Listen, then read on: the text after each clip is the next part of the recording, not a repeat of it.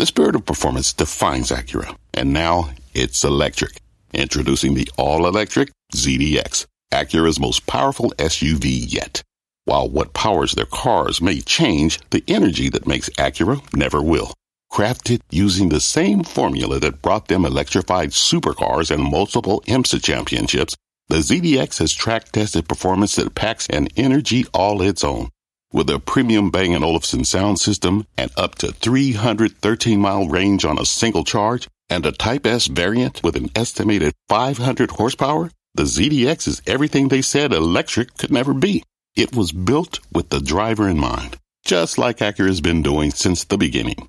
We could talk all day, but the only way to experience this electric performance is to drive it yourself. Unlock the energy and order yours at Acura.com.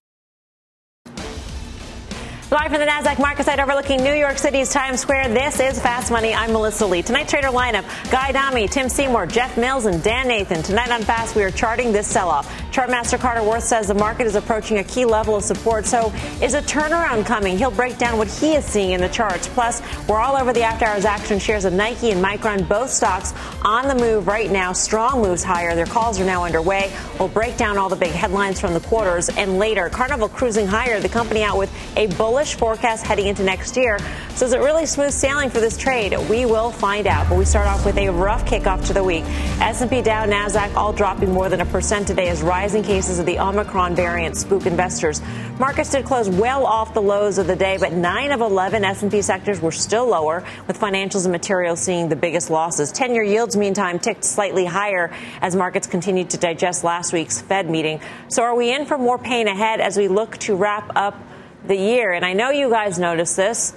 I noticed this that when the 10 year yield seemed to bottom intraday, that's when the markets turned around. Guy? Yeah, and you know, Brian Kelly, who by the way is a visionary, he brought up the fact that Turkey was imploding. I think a lot of it had to do with some of the commentary from the government there. Turkish lira reverse. I think that was big. I don't want to make people's eyes glaze over on a holiday week. I'll say this couple of encouraging things today. The VIX sort of reversed all day, still closed higher, but with a 22 handle.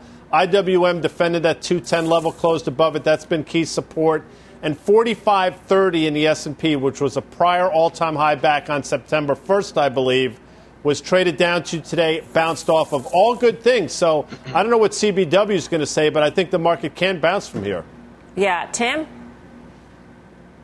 Well, you have a case where we had three different things to digest. We had certainly Omicron. We had uh, I, yeah, Build Back Better or Build Back Bad or you know whatever it is. But I think the growth dynamics are, are, are the biggest issue, and then uh, some of the broader uh, fears related to the Fed. And I think um, that's the stuff that the market's more worried about than the virus. I, I, don't mean to be insensitive, and it's certainly a tough time for the world to be seemingly kind of hunkering in in the holidays. A lot of stuff's getting canceled, but but this isn't where the market is cautious. And and the growth scare that we're seeing in that 10-year yield, which intraday uh, touched at least the bottom end of that uptrend from the July or the August 4th low in yields, is something something that bears watching. I think Guy mentioned the VIX. I, I, think a VIX at 22, 23 is too low given the environment, and that has me a little bit concerned. So um, a day when equities did rally back from the abyss, uh, we're down 5%, you know, or so. Uh, if you look at the high growth parts of the market, whether you're looking at the NASDAQ 100 or the triple Qs, um, or you're looking at the semiconductors, you know, semis are down 5% relative to the S&P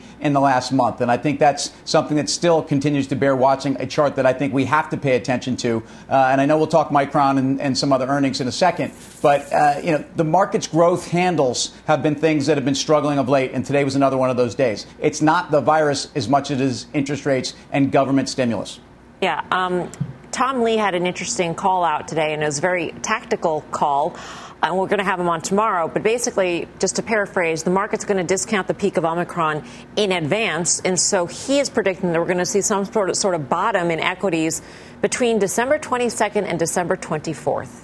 So again, an extremely tactical call. But Dan Nathan, do you buy that notion that here we're getting really concerned about this variant, the impact on the economy and growth, et cetera, et cetera, but the markets will bottom before we actually see the peak?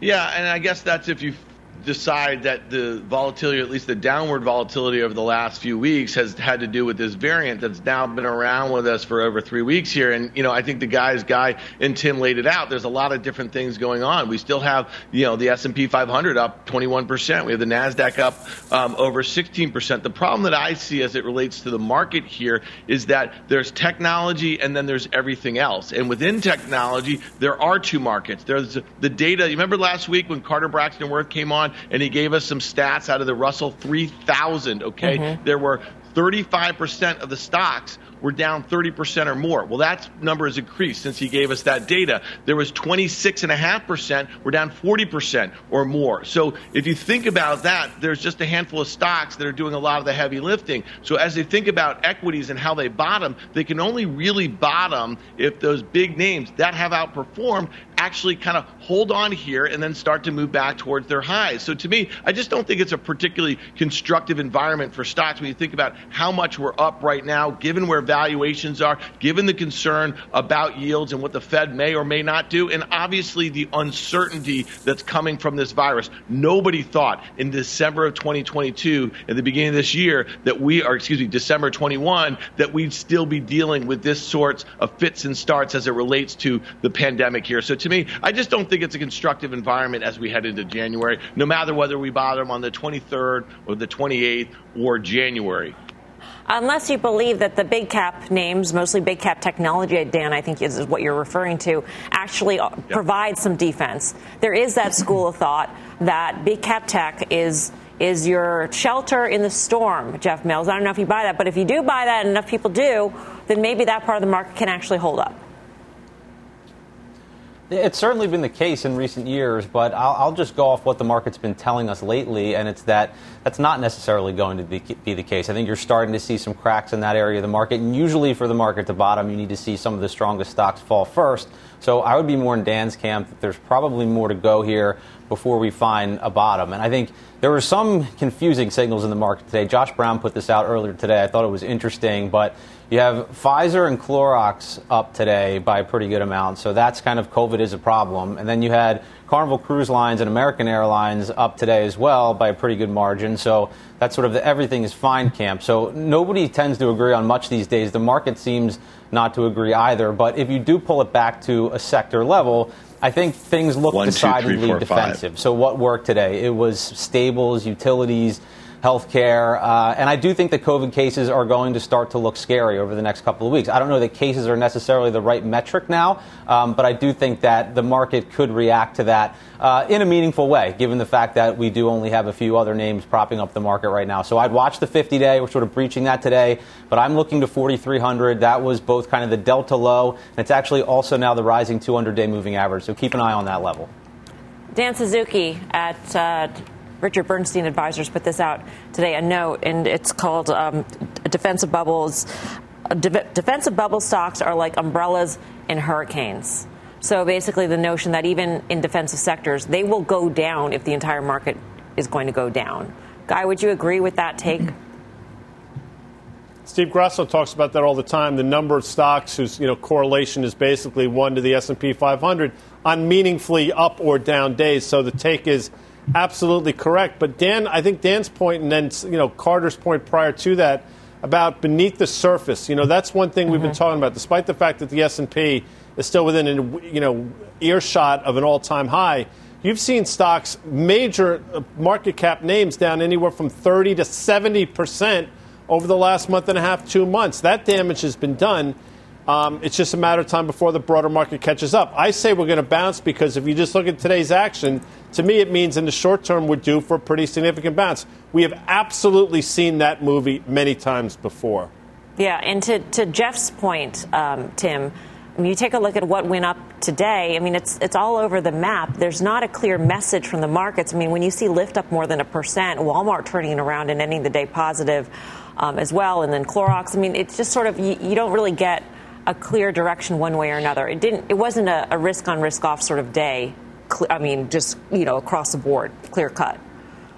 No, and, and, I think it's you know the market's being a little smarter than than just one beta mm-hmm. to to growth, whether it's Omicron or whether it's you know maybe fear of the Fed moving too quickly. But you, you you're seeing the stocks that that also have had a lot of pressure because no one believes the valuation the, or the valuation um, is a function of a company that makes no money. A, lot of those stocks set even fresh lows today. Names we've been talking about, um, and then you do have names. I, I, believe a Walmart, and I've talked about it. and I'm long Walmart, so uh, you know I, I, think they can be defensive in this environment. I do think that there are names uh, that we see that are a function truly of fundamentals in an environment where the Fed's going to be more aggressive. I mean, investors have to get comfortable with this concept, and the central banks around the world are slowly reeling in where they can, give or take a, a few trouble spots around the world where they have to throw liquidity, and that even includes China. So, uh, yeah, interesting day. Uh, nice to see that not everything moves in the same direction, or um, they move in the same direction with different arguments for why they might go higher or lower. Um, but I, I, still think that the market's had a major move. This is what Guy said. This is what mm-hmm. Dan said already.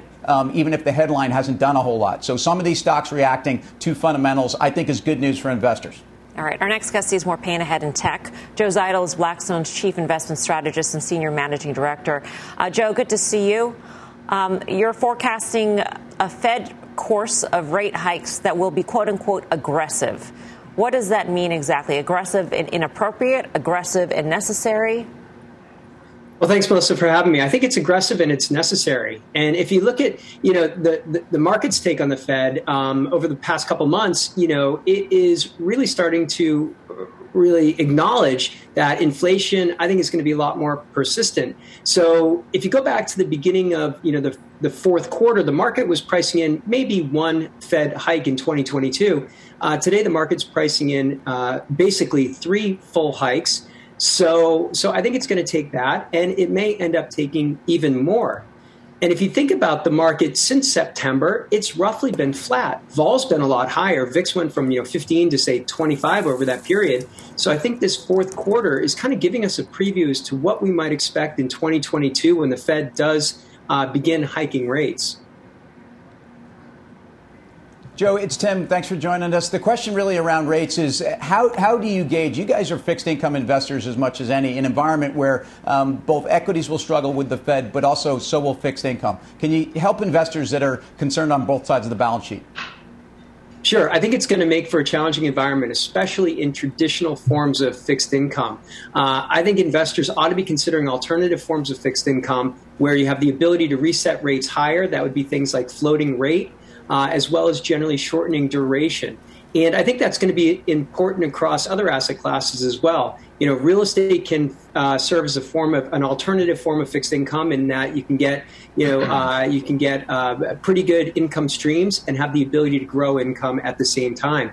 So I think in an inflationary backdrop where the Fed is hiking, the ability to grow income streams will be critically important. And I think current cash flow is going to end up being king, certainly outperforming those future cash flows.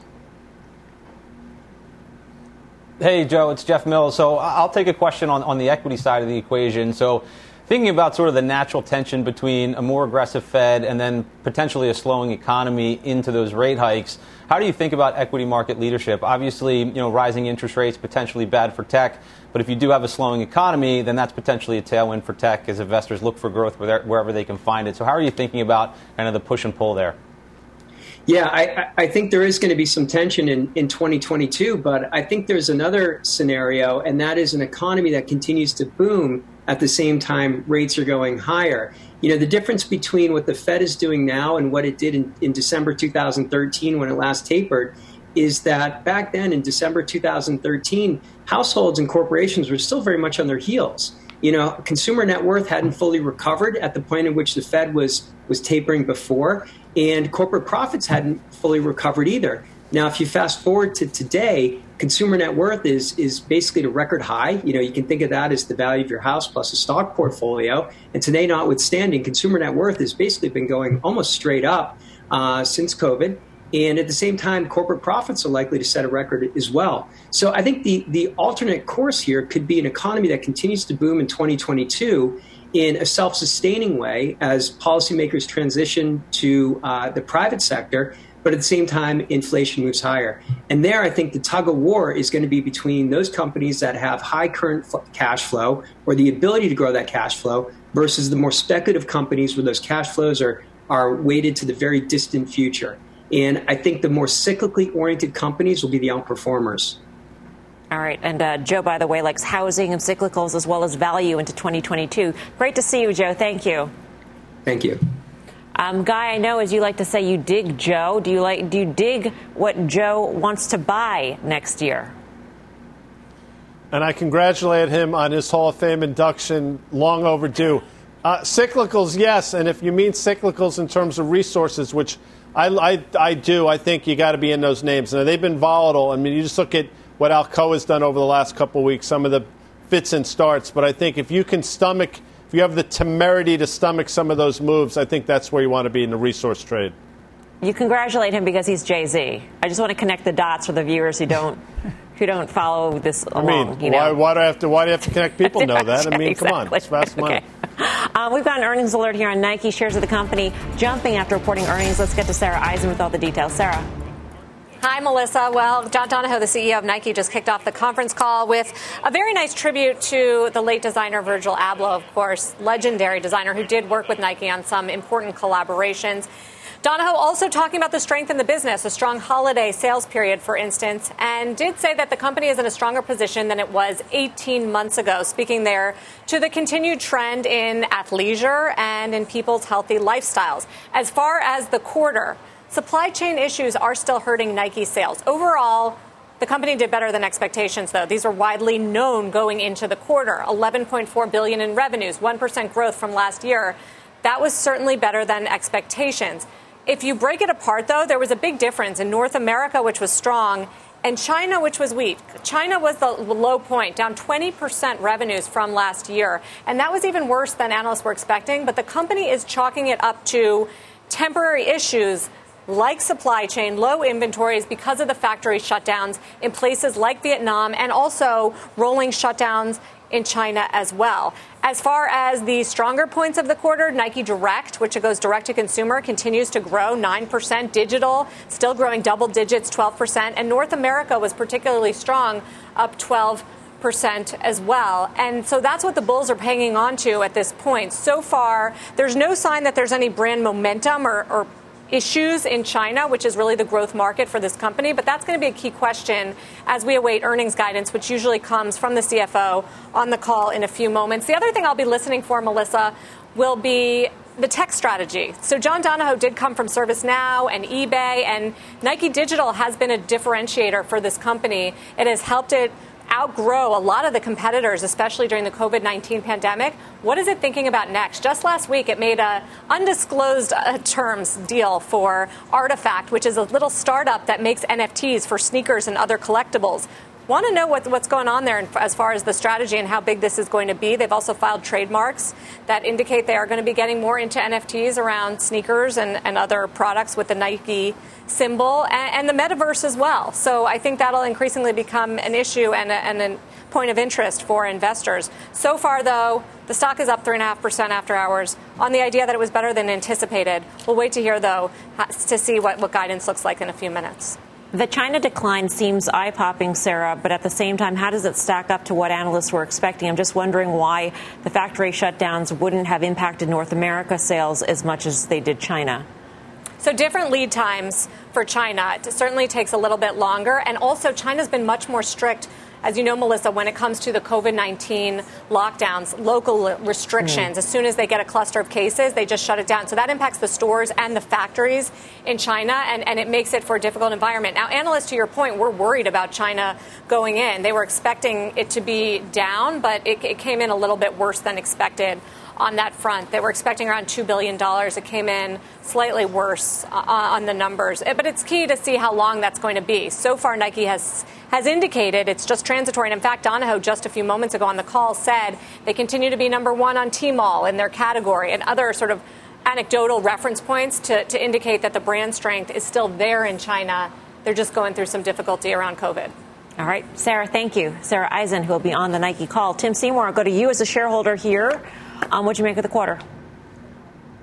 Well, I, I like that quarter over quarter digital sales up 12%. I, I, like gross margin that was up 250 basis point to 45.6%. I mean, these, these are things that you want to see from Nike. China was so well flagged. I, I think this is why the market's looking past it. And again, 1.8 uh, versus 2.2 uh, on the billion side and, and, the expectation that, that we knew we were going to see this weakness. I, what's interesting about Nike investors for the overall market is at, at various touch points, and this is another one of those times, Nike has been an important lighthouse, I think, in the storm of uncertainty or, or, or the fog um, that is supply chain. That is just growth. And, and to what extent, you know, remember when Asia closed down first, Nike was the first one to give us some sense of where it was starting to see some recovery. But in terms of inventories and saying that they're now uh, up 7% on inventories to where they were a year ago is some sense of, of that things are starting to ease up. Again, Nike, a very important tell overall, I think, for demand, but also what's going on in global supply chain.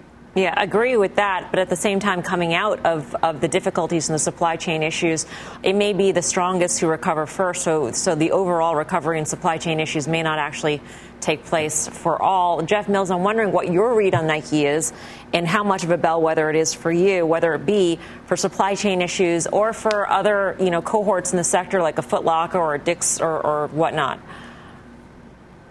Yeah, I think it's very important. Tim kind of touched on all the positive for the quarter, so I won't go back to that. But I do like the idea that it held 152 was kind of that upward sloping 200-day moving average. So technically, the chart looks good. and I've been bringing up Nike a lot in talking about kind of this low end versus high end consumer discussion that we've been having. And I, I actually think that you know I've been talking about Nike falling in the high end and being better suited for the environment that we're going into.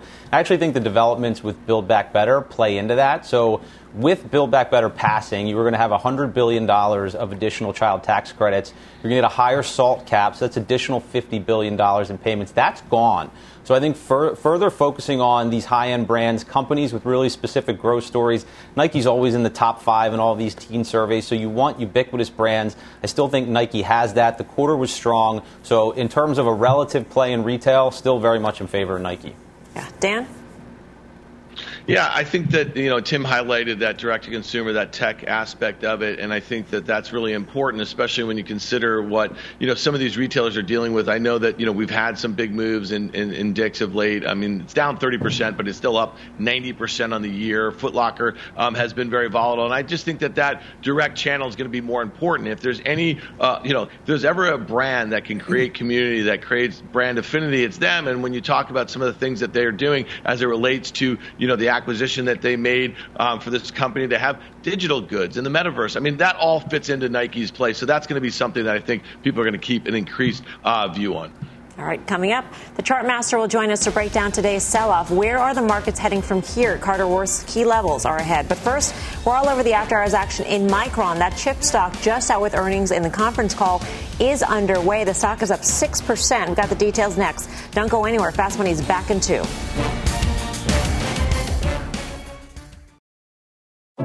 What does it mean to be rich? Maybe it's less about reaching a magic number and more about discovering the magic in life.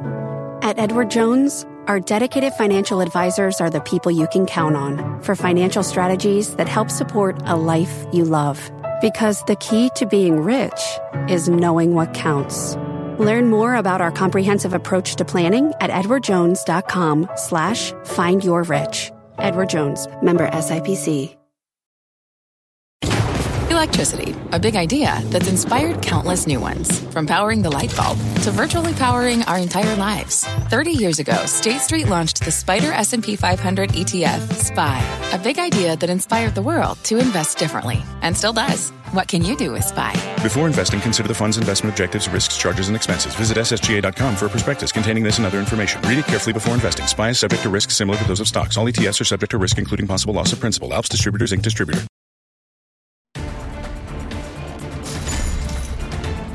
Welcome back to Fast Money. We've got an earnings alert on Micron. Shares of the chipmaker surging in the after hours. Let's get to Seema Modi for the breakdown of the company's quarter. Seema. Hey, Melissa, Micron's revenue guide for next year enough to send shares of the chip manufacturer up over 6% an after hours trade here. CEO Sanjay Mehrotra says the secular demand for memory and storage, along with Micron's focus on building our technology and product leadership and deepening our customer relationships, continues to strongly position us to create significant shareholder value in fiscal year 2022 and beyond. Now, on the chip shortage, Micron says it's entered into strategic agreements to secure supply of certain components that we need to manufacture our products. As a result, the current tight supply of these components is expected to gradually improve throughout 2022. Uh, Mehrotra also dropping a line on the metaverse, saying the build out of immersive virtual worlds, often referred to as the metaverse, will offer even more opportunity due to the intensive use of significant memory and storage and these applications. Now, as to where he sees growth going forward, Micron sees automotive and industrial to be the fastest growing memory and storage markets over the next decade. And ex- executives uh, say it's well positioned as with over 10% of its revenue coming from these specific end markets. Again, we're looking at shares higher by 6%, but it has lagged the broader S&P and semiconductor index so far this year, Melissa. Yep, Seema, thank you. Seema Modi. I mean, the SOX guy is up 33% so far this year, and Micron is just a real laggard here. I mean, what do you, they're saying all the right things automotive, metaverse. And, yeah. Well, the hope in look, this is the way I look at it. The hope with Micron is you've taken some of the cyclicality out of the name, right? That's why it, why it trades the way it does. That's why, by the way, it stopped going up in April and just got lambasted into the fall. Now it's off the mat. This quarter should be the one that gets the stock back to 97, in my opinion. Look at uh, operating margins came in close to I think 35 and a half percent, twice of what they were last year, and better than what the street was looking for this quarter. So this should be good enough. I hope it takes some of the cyclicality out of the name, and I think the stock could trade close to 97 bucks over the next couple of weeks. Dan, Nvidia or Micron from here? You know, you know, it's funny, Mel. We're seeing this, and you brought this up. The first thing that you said, it's been a real laggard, right? This is a really cheap stock relative to some of the stocks like Nvidia that are driving the performance in the SMH or in the SOX, right? And so, to me, I guess I'm probably more inclined to go with a value with Micron than I am with Nvidia right now. Nvidia is in the midst of a big correction, while Micron has come off the mat and it's up about 25, uh, maybe 30 percent with these games in the aftermarket here. So, I'd rather play for Micron to 100 than NVIDIA back to its prior highs. All right. We are just getting started here on Fast Money. Here's what's coming up next. Coming up, charting the sell off. Where are markets going from here? The Chartmaster joins us next to break it all down. Plus, despite COVID fears, one travel stock sees smooth sailing ahead. Should this name cruise into your portfolio? Stick around for that trade and more. You're watching Fast Money, live from the NASDAQ market site in Times Square. We're back right after this. Canva presents unexplained appearances. It was an ordinary workday until. That presentation appeared out of thin air. Also, it's eerily on brand. Wait, did that agenda just write itself? Words appear, making this unexplainable case. Unexplainable? It's Canva's AI tools. I can generate slides and words in seconds. Really? the real mystery is why I'm only learning this now. Canva.com, designed for work. This podcast is supported by FedEx. Dear small and medium businesses, no one wants happy customers more than you do. That's why FedEx offers you picture proof of delivery, packageless and paperless returns, as well as weekend home delivery to 98% of the U.S. on Saturday and 50% on Sunday. See the FedEx service guide for delivery information. FedEx Ground service is also faster to more locations than UPS Ground. See what FedEx can do for your business. Absolutely, positively FedEx.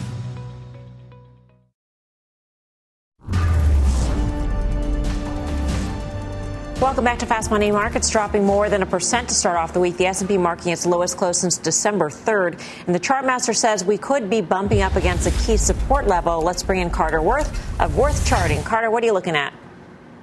Sure. I mean, you know, the remarkable thing, of course, is before we look at the charts, is how little damage there's still been done at the index level. The Russell 3000, effectively 98% of the investable universe in the United States, is down a mere 5%. And yet, half of all stocks have lost 20% in the index. Let's look at a couple charts and try to figure it out.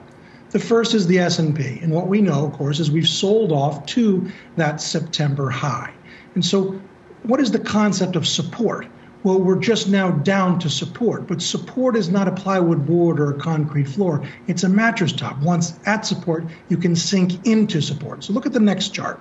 So support begins at the 45 45 level, that's the September high, but it goes all the way down to the lows of October. And you can see that's there at the 4280, 4300 level. Look at the third chart. So I try to put this all in context. We're at support, but the principle is that often you sink into support, down into the mattress, until you ultimately bounce. I don't think we're finished with the sell off. Where could we go? Well, you could go anywhere, but let's look at the last two charts. Were we simply to go to the midpoint of where the support is in play, it would be a 6.8% drawdown from the peak. And the last chart, were we to go to the bottom, uh, that would be a drawdown of about 9.5%. Now, it's important to say the last time we had a 10% uh, peak to trough decline was exactly a year ago. And so this kind of thing used to be ordinary, but in the markets of late, it's not. I think at some point it will be ordinary again. Are there sectors, Carter, that offer some, um, you know, defense amidst this potential sell-off, even if it's just a sinking into the mattress top sort of sell-off? Sure. I mean, it's it's the, the playbook is quite often the playbook from history. It's things that are lower beta that are defensive in nature, and so staples, of course, act well. Utilities act well. Highly defensive, marquee, large cap, certain tech stocks act well, et cetera, and so forth. Okay. Carter, thank you. Always good to speak with you. Carter Braxton Worth of Worth Charting. Guy is chuckling, I think, about the mattress top, is my guess. I mean, Carter should do commercials like Casper. He's a genius. He's a marketing genius. He doesn't even realize it. I want to be his agent. I'll quit everything else and just sort of be his agent. Genius. Is that all the commentary you have? oh, I didn't know you wanted me to talk. Listen, I agree. I mean, I don't know if it's a mattress top or a firm mattress or or water mattress for that matter, but I think where we traded down to today in the S&P 500 should provide short-term support. So, although I think the beginning of the year is going to be challenging, I would think the next couple of days is going to be pretty good for the broader market. Jeff, do you go by that old playbook that seems to be working or have worked? Looks like it's relative strength here. Yeah, I think so. I mean, Carter glanced across two things that I think are interesting. Number one, sort of the average stock being down 20%. I went back and looked to 1980 through today, and if you look at 10 to 20% correction, so not bear markets, the average stock usually falls about 30% for the market bottom. So we're getting there. We're not there yet. That's why I do think we kind of push into that mattress, as Carter said, and I'm looking to that 4,300 level. But also, I mentioned this on Friday, there has been a tone change in the market, and a lot of that has to do with staples over discretionary. That's really been kind of a beacon for risk on, risk off since the bottom in 2020, with discretionary beating staples sort of week in and week out. That has reversed, so I'll be looking to that relationship to try to see when that tone changes again and the market can go higher. Dan? Yeah, I'll just say keep an eye on a few things here. Okay, so like to me, you know, the S and P 500 it broke that uptrend that had been in place for a very long time, for over a year. That's important. J.P. Morgan also down 11 percent from its highs here, broke its uptrend um, that that had been in. Crude oil broke its uptrend that that is in. So when I hear utilities are acting well, staples are acting well, I don't get particularly bullish here. And so my call very simply would be like, let's get oversold. Let's not bounce off a really soft mattress here. Let's put a little fear in the market, is what I'm kind of saying, because that would be the best setup for 2022 when you consider the fact that growth is likely to disappoint, right? And inflation is likely to come in. That's my take. Okay, those two things you might say, all right, well, that's not so bad. But if you want to set up for a constructive thing where rates are going higher, like JZ just said, next year, then you want some fear in the market here. And that would be a great time over the next few weeks. And then my take would be get back into that growth at a reasonable price, which is your Apple. It's basically your QQQ for all intents and purposes. I mean, if Russell 3000 is only 5% off the peak, then maybe a feather bed would be the best medicine. But, um, you know, in terms of sinking deeper than the, just the mattress top, you know, feather bed offers not much support, but there's a little bit in there. So, Tim, where, where do you say, where do you say we go? Well, so if you lie on a bad mattress, you can get a pretty stiff neck, and, and I, I, think you, you have a situation here where if you look at the S&P, we've only tested down to the 100-day a couple times, in, in really since the COVID. So through the downside of the 100-day, we only did that back in the September to October period, and we kissed there in early December. That, that was a nice Posturepedic mattress. I mean, that was a place where you rested nicely. Um, but I, I, I do think that the market wants to test through this 100-day. It's amazing that we have not. Um, and again, it goes all the way back to the last place we really did that was through to the downside of COVID. With, with mm. the Fed, with some other uncertainties, possibly some concern that the government's not throwing money at you. Um, yeah, I think this is not, you know, not the softest mattress in the world. Maybe it's, maybe it's too soft. How about ah. that? like uh, Goldilocks here. Um, okay, coming up, the EV stocks losing power today. Stick around, we'll tell you what is shutting these names down. Plus, your holiday crepes might be a little less delicious this year due to the latest global supply chain issue. We've got the all important details and much more when Fast Money returns.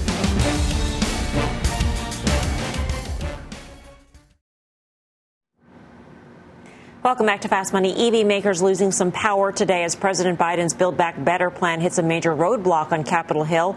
Phil LeBeau's got the details. Hey, Phil. Hey, Melissa. Remember what this Build Back Better EV incentive plan was all about as part of the overall bill? If you bought an electric vehicle, depending on where it was built, you were going to get either 12500 that's for those built at a union shop, or 7500 for a EV built at a non-union shop. And the important thing here, it could be applied at the dealership. Why is that important? The current incentive is a federal tax credit. Many people do not believe it's terribly effective to say, hey, next year when you file your taxes, take off $7,500. It's not the same as saying, you know what, we're going to lock not uh, 15,000 or, or I'm sorry, 12,500 off the price of an EV at the dealership. Despite this bill apparently being dead, it's not going to change things in terms of what people are expecting for EV sales, at least over the next couple of years. I've checked around in the industry, and most believe that the pace of sales, at least through 23, 24, and 25, is likely to stay the same. LMC Automotive thinks it's going to top 2 million by 2025. And for Tesla, GM, and Ford, remember, they have already set up pretty much what they're planning on building over the next couple of years, and they have strong demand for the models, whether it is a Model S or a Model Y, uh, a Model 3 in the case of Tesla, whether it's the Mach E or the Lightning coming from Ford, and then GM's got what the E Silverado in the next couple of years. They also have the Hummer that has just rolled out. They believe that the demand is going to be strong there with or without an expanded EV credit. As for the startups, remember, they already have more orders and reservations than their production plans can account for, at least over the next year. So it's going to take some time to fill that out. And one last note, Melissa remember that the charging station that plays, whether it's ChargePoint, Blink, EVgo, whether you play uh, whichever one you're interested in, the charging infrastructure, the money that's been set aside in the infrastructure bill, that still goes through. It's seven and a half billion dollars. So I saw some of these stocks moving lower today, and I thought to myself, do investors realize this doesn't change for those charging company stocks? They, they still will have that $7.5 billion that's part of the infrastructure bill. Yes, Phil, but if there are fewer cars that charge, then does that ultimately impact them? Well, it, it, theoretically it would, but it, yeah. does it change the growth projection over the next couple of years? Right. And most that I've checked with today say probably not. That's a fast money take, Phil. Thank you. Phil LeBeau. You bet. Uh, Tim Seymour, would you uh, take a look at these charging stations? I mean, Phil brought up a very good point. I, I tell you what, the, the, the, valuations across the space are, are something that have caught up to them. And, and it, it's just, you know, playing a bet on the future for some of these names has been extraordinary. I, I, I think it's not a question of, of the number of stations to me at this point or whether you're going to see follow through in EV. It's game on, it's game on in a big way. And I do think a lot of these folks um, become almost commoditized stories, but at this point, they're trading eh, that they have multiples to, to, to to growth that I think is unlimited, and that's just not the case. That's the problem here. I mean, and then back to like a Rivian, you know, it's down 50% in 23 sessions uh, off of its you know peak coming through that IPO. It, it's it's a valuation story. There's nothing wrong with Rivian. It's a really well-run company, great strategic partners, great engineering. First ones to come to market with an SUV, uh, beat Tesla, beat Ford, beat GM, um, but not a great valuation. And I think the charging stations look the same way. Yeah, um, it wasn't just EV makers uh, hitting the skids, so to speak, when uh, the Build Back Better plan stalled. Jeff, I mean, we saw also the, the solar stocks really taken on the chin. I mean, I'm, I'm just wondering, are there opportunities here uh, in the sector reactions that we've seen on the back of Build Back Better being stalled? I, I think ultimately there are, right? And I'll just go back to what Elon Musk said a couple of weeks ago. He basically said, don't pass the bill. He thought the, the spending was gratuitous. So he thinks longer term, but he clearly doesn't think that the incentives are going to have an impact on Tesla. So just to reiterate what Phil, Phil hmm. said, I think it's, it's sort of overblown and there are going to be opportunities. So whether it's a Ford, whether it's a GM, whether it's a Tesla, to your point, whether it's some of these solar names, I think it's it's a knee jerk reaction that, that might not, not necessarily hold. I, I think you could also see some short term extensions for some of these credits. You could actually see separate climate legislation come to the table here. And you know, we're all assuming Build Back Better is dead. Um, maybe it's dead in its current form, but maybe it comes back in a form where some of these things still find their way into the bill. So there's a lot of unknowns right now. So I would I would not take too much out of just one day's moves here. All right, coming up in today's Sea of Red, we did find one stock cruising higher. Should you jump on board this name, we'll reveal the bright spot next. Plus, a bet on the banks. One options trader sees the regionals heading higher. We've got the details when Fast Money returns.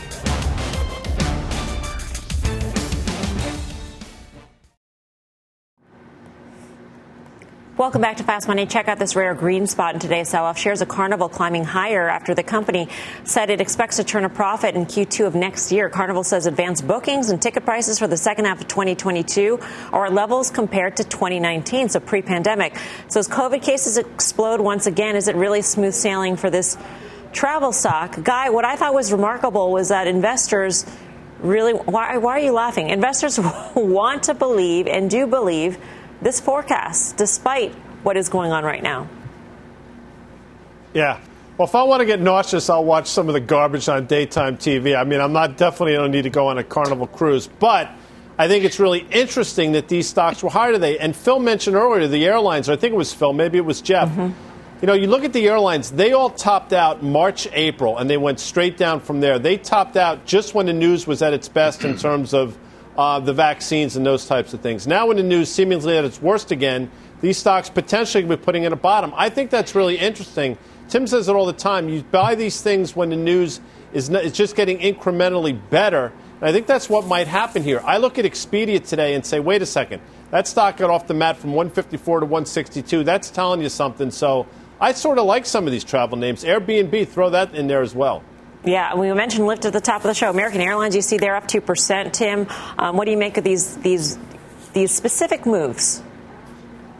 Well, guys said, you make the most money when things go from terrible to just bad. Um, in the case of Carnival, look, their their 23 EBITDA uh, is going to be 15% north of where they were in 2019. So by the second half of this year, uh, uh, sorry, of 22, and as you get into 23, those bookings are going to be, uh, I, I, think, getting back to normal, if not you know, through some of those numbers, as just said. I think you've got a dynamic with the stock where it's interesting. Be careful, and we've also said this many times. The EV on this company is very different than it was going into the pandemic. So the, the balance sheet is different, uh, the amount of shares outstanding, the dilution. But but again, the stock took 130% move higher to the, the area that, essentially that it's now hovered back to, and I think there's decent support here. I think this company. I'm not worried about the short-term headwinds. In fact, I think they've got plenty of liquidity. We heard that from the CEO. Um, there's almost seven billion in, in available available liquidity. Uh, the question is, what do you pay for a company has a different balance sheet when they will be ahead of 2019 EBITDA?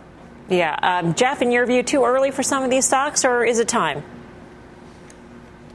Well, not too early for a trade. I think you can play it for a mm-hmm. trade, but look at how they've traded. You get the big bounce and then a sideways chop. So I think about banks after 2008, tech after 1999, these sort of eye of the storm industries that have been impaired from a balance sheet perspective. They're sort of dealing with the aftermath of the troubles. You have this exuberance about the recovery, but then reality sinks in, and they can be laggards for a very, very long time, as banks and tech were after those two periods. So I still think you could have an issue in terms of these stocks in the more medium term. They probably end up being laggards. If, if I'm looking for sort of pure reopening plays, I would much rather look to a Live Nation or an MGM. I think they're better suited. All right, coming up, risk on for the regional banks. One options trader is betting on just that and sees highs ahead. We'll break down that trade for you. You're watching Fast Money live from the NASDAQ market site in Times Square. Back right after this.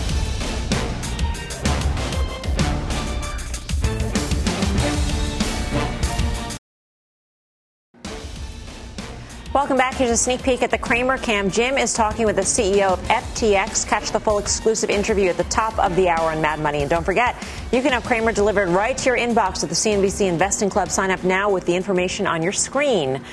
All right, meantime, check out the uh, KRE Regional Bank ETF getting hit hard to start the week, but one options trader is making a multi million dollar bet that the worst could be over for these stocks. Mike Khouw joins us with the action. Mike. Yep, KRE, this thing saw almost 10 times the average daily call volume today, and calls outpaced puts by over 10 to 1. A lot of that was a result of a purchase of the March 74 76 call spread. We saw over 46,000 of those trade for approximately 45 cents. Buyers of that call spread are obviously betting that the regional banks could test the highs that we saw just over a month ago.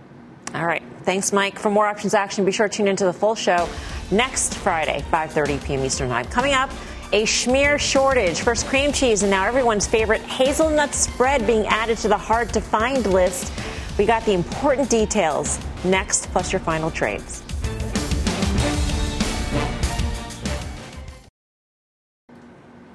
Welcome back to Fast Money. As if your anxiety isn't already at an all time high, now a Nutella shortage is looming.